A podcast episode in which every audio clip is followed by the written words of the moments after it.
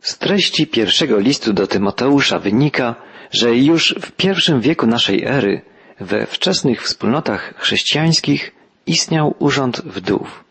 Były to kobiety ponad 60-letnie, ujęte na specjalnej liście, wypełniające określone ważne zadania. Apostoł Paweł pisze, jak czytamy w dziewiątym i dziesiątym wierszu piątego rozdziału pierwszego listu do Tymoteusza. Do wdów pełniących służbę może być zaliczona kobieta co najmniej sześćdziesięcioletnia, która była tylko raz zamężna, wykazała się dobrymi uczynkami, wychowała dzieci, jest gościnna, pokorna i usłużna wobec współwyznawców, pomaga nieszczęśliwym i nieustannie czyni dobro. Wdowy pełniły ważną funkcję we wczesnym kościele. O ich służbie dowiadujemy się więcej z konstytucji apostolskich, historycznego źródła opisującego życie chrześcijan trzeciego wieku naszej ery. Czytamy tam, że kobiety służące Kościołowi muszą być dyskretne, szczególnie w mowie. Niech każda wdowa będzie skromna, cicha, łagodna, szczera, wolna od gniewu, niegadatliwa, nieobmawiająca, niepochopna w mowie, nieoddana złorzeczeniu, niedwujęzyczna, niewścibska. Jeśli zobaczy lub usłyszy coś niedobrego, niech będzie tak, jakby nie widziała i nie słyszała. Nic nie jest tak niebezpieczne, jak przedstawiciel Kościoła mówiący o sprawach, które powinny być otoczone tajemnicą. Kto nosi urząd Kościoła, musi być przygotowany do przekazywania Ewangelii w taki sposób, aby prawda chrześcijańska w oczach ludzi rosła, a nie upadała. Dalej czytamy w konstytucjach apostolskich takie słowa. Bywają wdowy, które troszczą się o zysk, a ponieważ nie wstydzą się żądać i nigdy nie mają dosyć, odtrącają ludzi od ofiarowywania. Ten wczesnochrześcijański dokument wymaga, aby kobiety były samowystarczalne i niechciwe na zysk. Mają być samowystarczalne na ile potrafią. Niech wezmą wełnę i pomagają innym, zamiast żądać dla siebie, polecają autorzy konstytucji apostolskich, pochodzących z trzeciego wieku naszej ery. Nie po to istnieje służba miłosierdzia, aby rozleniwiać ludzi. Taka była zasada w Kościele od samego początku. Dalej, kobiety nie mają być zazdrosne, czytamy odnośnie wdów. Słyszymy, że niektóre wdowy oczerniają innych z zazdrości i zazdroszczą innym spokoju. Powinny dziękować Bogu, gdy inna siostra współdowa jest przez kogoś ubrana, otrzymuje pieniądze, mięso, napój i inne ulgi.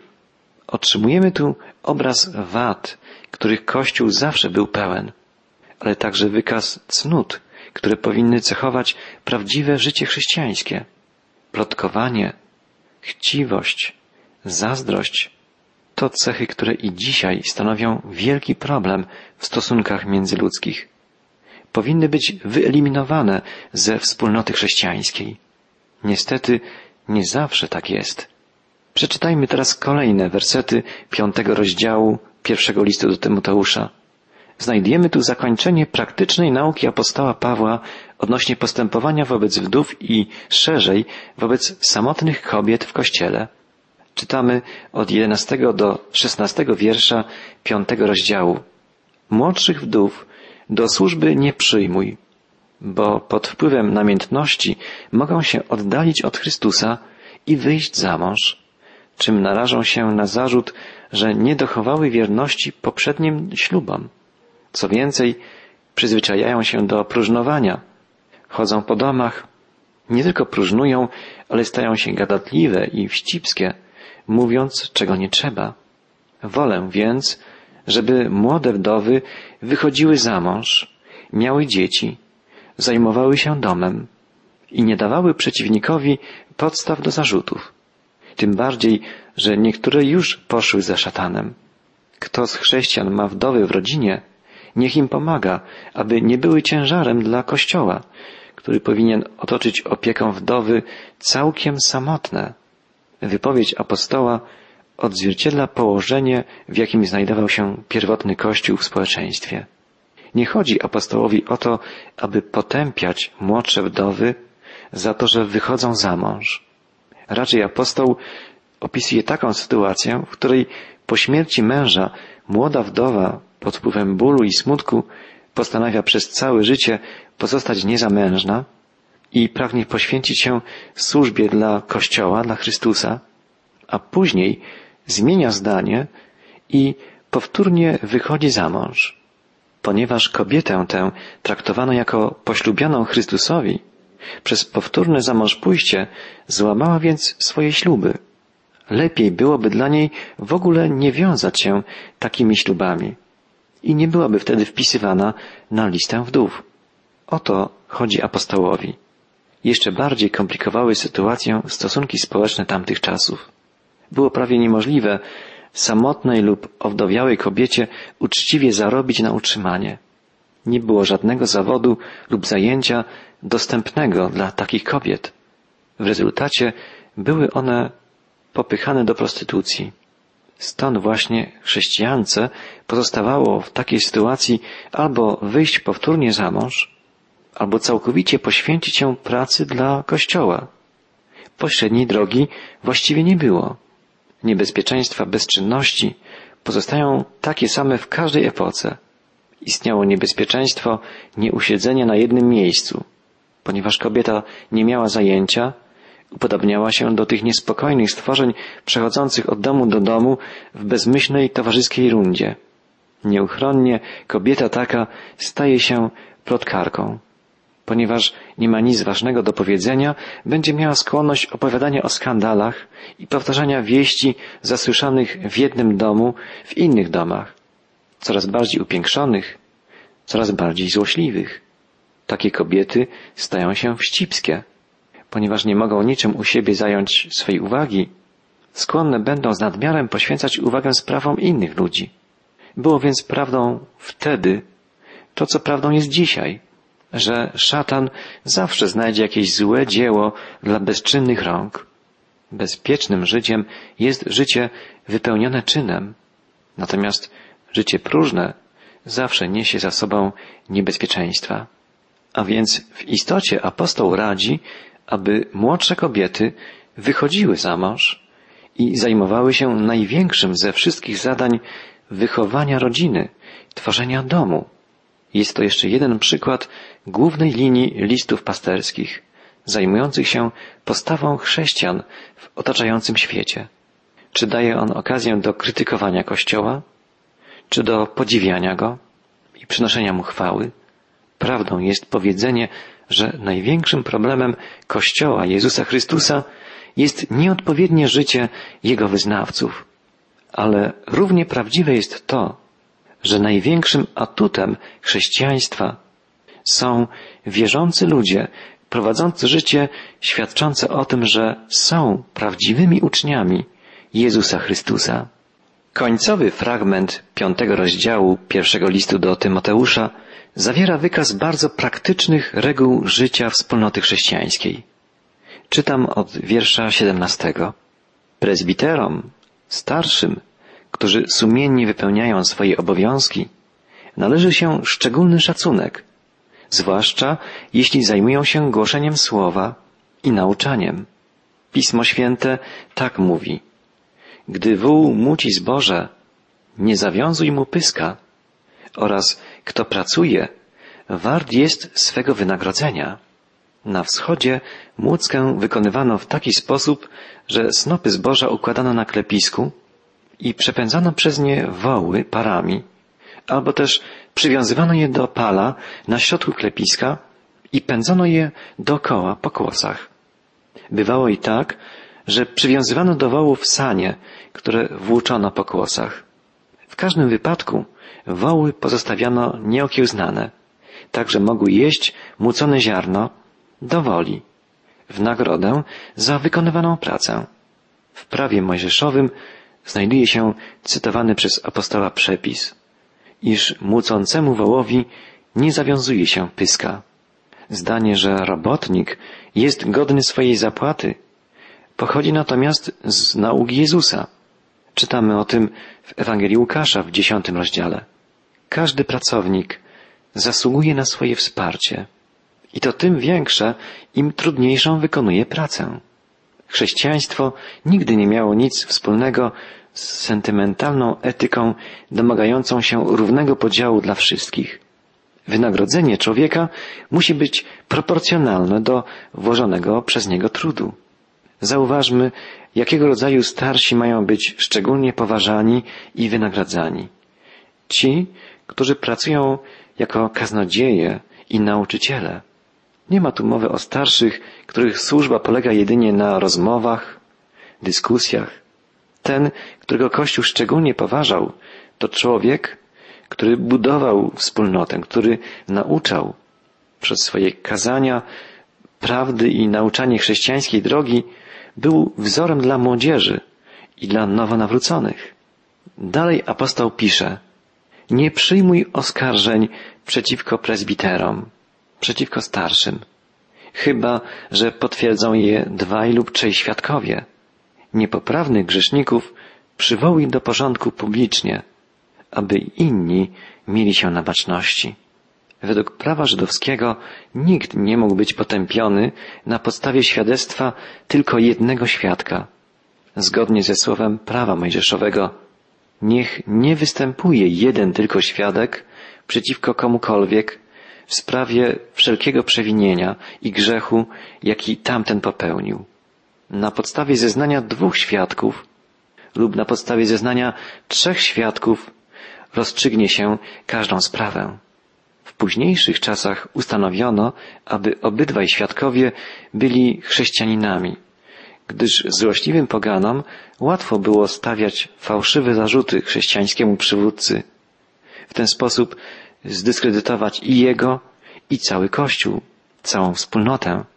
Jest prawdą, że i Kościół, i cały świat byłby szczęśliwszy, gdyby ludzie zdawali sobie sprawę, jakim grzechem jest powtarzanie wieści, których prawdziwości nie jesteśmy pewni. Powtarzanie plotek, nieodpowiedzialne czy złośliwe komentowanie niesprawdzonych faktów wyrządza tak wiele szkody, że zostanie, jak pisze apostoł, surowo ukarane przez Boga. Apostoł Paweł stwierdza, że ci, którzy uporczywie trwają w grzechu, mają być publicznie napominani. Niepoprawnych grzeszników przywołuj do porządku publicznie, aby i inni mieli się na baczności. Publiczne upomnienie, jak stwierdza apostoł, ma przynieść podwójną korzyść. Ma otrzeźwić grzeszącego i być ostrzeżeniem dla innych. Publiczne napomnienie nie jest złe, jeśli utrzymuje człowieka na prawidłowej drodze. Mądry przywódca będzie wiedział, kiedy milczeć, a kiedy publicznie upomnieć kogoś. W każdym razie nie wolno stwarzać wrażenia, że Kościół toleruje grzech. Tymoteusz jest zachęcany przez apostoła do sprawowania swego urzędu bez stronniczości i bez uprzedzeń. Nic nie może być bardziej bolesne niż traktowanie jednych ludzi tak, jakby byli niezdolni do złego, a drugich jakby byli niezdolni do dobrego. Poczucie sprawiedliwości jest powszechną cnotą, zwłaszcza w kościele chrześcijańskim. Więc Kościół nie może spaść poniżej bezstronnych norm wymaganych nawet przez świat. Dalej apostoł wzywa Tymoteusza, aby nie był pochopny we wkładaniu rąk na jakiegokolwiek człowieka. Te słowa mogą mieć dwojakie znaczenie. Po pierwsze, mogą oznaczać, by Tymoteusz nie wkładał pochopnie rąk w celu ordynowania jakiegoś człowieka na urząd w kościele. Zanim awansuje się człowieka w przedsiębiorstwie, w świecie nauki, w wojsku czy w lotnictwie, musi on wykazać, że na to zasługuje. Żaden człowiek nie powinien zaczynać od najwyższego szczebla hierarchii. Jest to podwójnie prawdziwe w Kościele, gdyż nieudolność takiego człowieka, nowicjusza, może przynieść hańbę nie tylko jemu, ale całemu Kościołowi. W świecie tak skorym do krytykowania, Kościół nigdy nie pożałuje ostrożności w wyborze człowieka, któremu zleca kierownicze stanowiska. W pierwotnym Kościele istniał zwyczaj wkładania rąk także na pokutującego grzesznika, który w ten sposób dawał dowód swego upamiętania i wracał do społeczności Kościoła. Przepis, który przewidywał taką sytuację, brzmiał następująco. Kiedy grzesznik pokutuje i okazuje owoc upamiętania, włóżcie na niego ręce w czasie, gdy wszyscy modlą się o niego. Podobnie Eusebiusz pisał, iż było to starożytnym zwyczajem ponownie przyjmować pokutujących grzeszników przez modlitwę z wkładaniem na nich rąk. W przypadku takiego znaczenia, takiej interpretacji słów apostoła, Tymoteusz jest zachęcany, aby nie przyjmował pochopnie człowieka, który zniesławił Kościół, ale raczej poczekał na dowody szczerości jego pokuty i zdecydowania prowadzenia życia na poziomie swoich pokutnych oświadczeń. Na pewno nie oznaczało to ani przez chwilę, że należy trzymać się z dala od takiego człowieka i traktować go zawsze podejrzliwie. Nie, chodzi o zwyczajną ostrożność i o pewien czas. Tymoteusz ma się odnosić do takich ludzi z życzliwością, okazując wszelką pomoc i udzielając wskazówek w okresie próby. Chodzi o to, żeby do wspólnoty Kościoła przyjmowano tylko takiego grzesznika, który okaże prawdziwą skruchę i żal za popełnione błędy i swoim postępowaniem udowodni, że zdecydowanie wkroczył na drogę poprawy. Wspólnota chrześcijańska istnieje właśnie po to, żeby dopomóc ludziom w wydobywaniu się z upadków i by opiekować się tymi, którzy naprawdę kroczą przez życie za Jezusem Chrystusem. Przeczytajmy na koniec naszych dzisiejszych rozważań 23 wiersz piątego rozdziału pierwszego listu do Tymoteusza. Gdy pijesz wodę, mieszaj ją z winem ze względu na swoje częste dolegliwości żołądkowe. Ta wypowiedź apostoła Pawła jest bardzo osobista i jest świadectwem, jak intymne problemy poruszał apostoł w swoich pasterskich listach. W samym środku spraw Kościoła, problemów organizacyjnych, dyscyplinarnych, administracyjnych, apostoł Paweł nagle przerywa swoje wywody i znajduje czas na wtrącenie maleńkiej, wypływającej z serca uwagi na temat zdrowia Tymoteusza. W religii żydowskiej częste były rysy ascetyczne. Kiedy mężczyzna składał ślub Nazyreatu, nigdy już nie miał skosztować wina ani pochodnych potraw. Czytamy w księgach mojżeszowych Niech powstrzyma się od wina i napoju odurzającego. Nie będzie pił octu winnego i octu z napoju odurzającego. Nie będzie pił żadnego soku z winogron i nie będzie jadł winogron ani świeżych, ani suszonych. Przez cały czas swojego nazereatu nie będzie jadł niczego, co się zbiera z winnego krzewu, począwszy od niedojrzałych winogron, aż do wytłoczyn. Również czytamy o rekabeitach, którzy zobowiązali się do powstrzymywania się od spożywania wina. Księga Jeremiasza opowiada, jak Jeremiasz postawił przed rekabitami wino i puchary, ale oni odpowiedzieli, nie będziemy pić wina, gdyż Jonadab, syn Rekaba, nasz ojciec, zabronił nam, mówiąc, nie pijcie wina, ani wy, ani synowie wasi na wieki. Tymoteusz po części był Izraelitą, był synem Żydówki. Jego ojcem był natomiast Grek.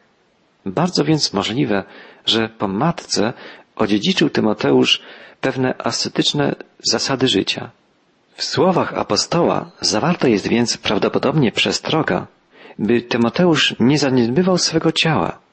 Bywa bowiem tak, że zaniedbywanie fizycznego zdrowia wpływa na duchową posłuchę, duchowe przemęczenie.